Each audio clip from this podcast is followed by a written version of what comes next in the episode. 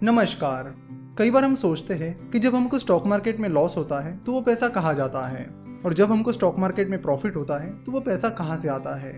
जब हम चेस खेलते हैं तो अगर चेस में एक प्लेयर जीतता है तो दूसरा ऑटोमेटिकली हारेगा।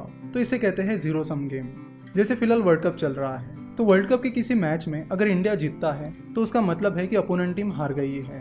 तो इसे कहते हैं ज़ीरो सम गेम यानी एक की जीत मतलब दूसरे का लॉस तो कई बार हमारे मन में ये सवाल आता है कि क्या स्टॉक मार्केट भी ज़ीरो सम गेम है? यानी अगर हमें स्टॉक मार्केट में प्रॉफिट हुआ है तो इसका ये मतलब है कि किसी को लॉस हुआ है। और इसी का उल्टा, यानी अगर हमें किसी शेयर में लॉस हुआ है तो उसका क्या ये मतलब है कि किसी को प्रॉफिट हुआ है? नहीं, ऐसा बिल्कुल भी नहीं है। स्टॉक मार्केट एक ज़ीरो सम गेम नहीं है। जब कोई पोकर खेलता है तो जो पर्सन पोकर में जीत जाता है, उसे जो लोग हारे हैं, उनसे पैसा मिलता है। तो पोकर भी एक ज़ीरो सम गेम है, पर स्टॉक मार्केट नहीं।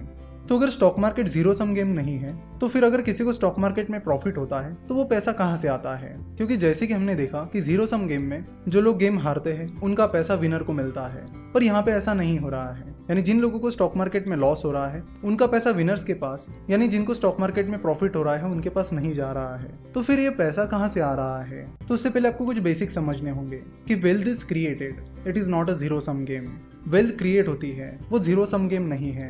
यानी अगर कोई कंपनी कोई बिज़नेस शुरू करती है, या आप कोई बिज़नेस शुरू करते हो और किसी प्रोडक्ट को बेचने लगते हो तो जो प्रॉफिट होता है, उससे आपकी वेल्थ क्रिएट होने लगती है। तो आपके बिज़नेस से आपको जो प्रॉफिट मिला, उसका ये मतलब नहीं है कि किसी को लॉस हुआ है। तो अगर किसी कंपनी की शेयर प्राइस बढ़ती है तो उसका मतलब है कि कंपनी की इकोनॉमिक वैल्यू बढ़ गई है। सिमिलरली अगर किसी कंपनी की शेयर प्राइस घटती है तो उसका मतलब है कि कंपनी की इकोनॉमिक वैल्यू घट गई है। चलो तो इसे एक एग्ज़ाम्पल की मदद से समझते हैं। तो यहाँ पर आप अमेजन की पिछले 10-15 सालों की शेयर प्राइस देख सकते हो। आप देख सकते हो कि 2006 में अमेजन की शेयर प्राइस 35 डॉलर के करीब थी जो कि बढ़ते बढ़ते 100 डॉलर हो गई 200, 300, 500, 700, 1000 और अभी 2000 डॉलर के करीब आ चुकी है।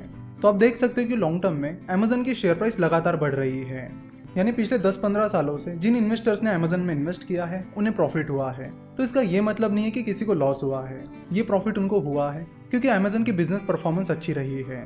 पिछले 10-15 सालों में अमेजन ने बहुत ही अच्छा परफॉर्म किया है। उनका बिज़नेस लगातार बढ़ रहा है और अब वो अलग अलग चीज़ों में एंटर कर रहे हैं। साथ ही अच्छा खासा प्रॉफिट भी कमा रहे हैं। तो अच्छे बिज़नेस परफॉर्मेंस के चलते अमेजन ने ये वेल्थ क्रिएट की है और अच्छी बिज़नेस परफॉर्मेंस के चलते अमेजन की इकोनॉमिक वैल्यू बढ़ गई है। अब एग्ज़ाम्पल लेते हैं रिलायंस कम्युनिकेशन का। तो रिलायंस कम्युनिकेशन की शेयर प्राइस पिछले आठ दस सालों से लगातार गिर रही है। 2008 में कंपनी की शेयर प्राइस सात सौ के करीब थी, जो कि फ़िलहाल एक रुपए के करीब आ चुकी है। तो जैसे कि हमें पता है कि कंपनी की शेयर प्राइस लॉन्ग टर्म में कंपनी की बिज़नेस परफॉर्मेंस को फॉलो करती है।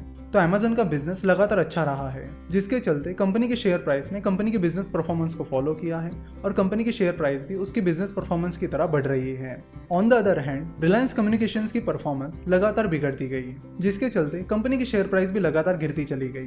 तो जिन शेयर होल्डर्स ने रिलायंस कम्युनिकेशन के शेयर पाँच दस साल पहले खरीदे थे और अब बेचे हैं तो उन्हें लॉस हुआ है। तो उन्हें जो लॉस हुआ है, इसका ये मतलब नहीं है कि किसी को प्रॉफिट हुआ है। उनको लॉस हुआ है क्योंकि रिलायंस कम्युनिकेशन की बिज़नेस परफॉर्मेंस खराब हो गई है, जिसके चलते कंपनी की इकोनॉमिक वैल्यू कम हो गई है। तो बिजनेसेस जो है, वो वेल्थ क्रिएट करते हैं।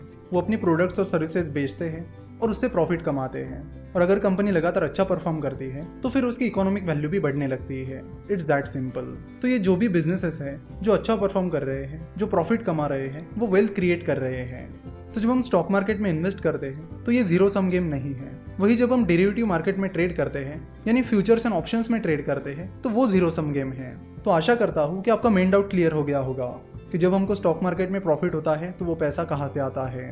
तो आशा करता हूँ कि आपको ये वीडियो पसंद आई होगी। अगर वीडियो पसंद आई है तो ज़रूर इसे अपने दोस्तों के साथ भी शेयर कीजिए। हमसे जुड़े रहने के लिए आप हमें फेसबुक ट्विटर और इंस्टाग्राम पर फॉलो कर सकते हो। वीडियो देखने के लिए और हमारे साथ जुड़े रहने के लिए आपका बहुत बहुत धन्यवाद।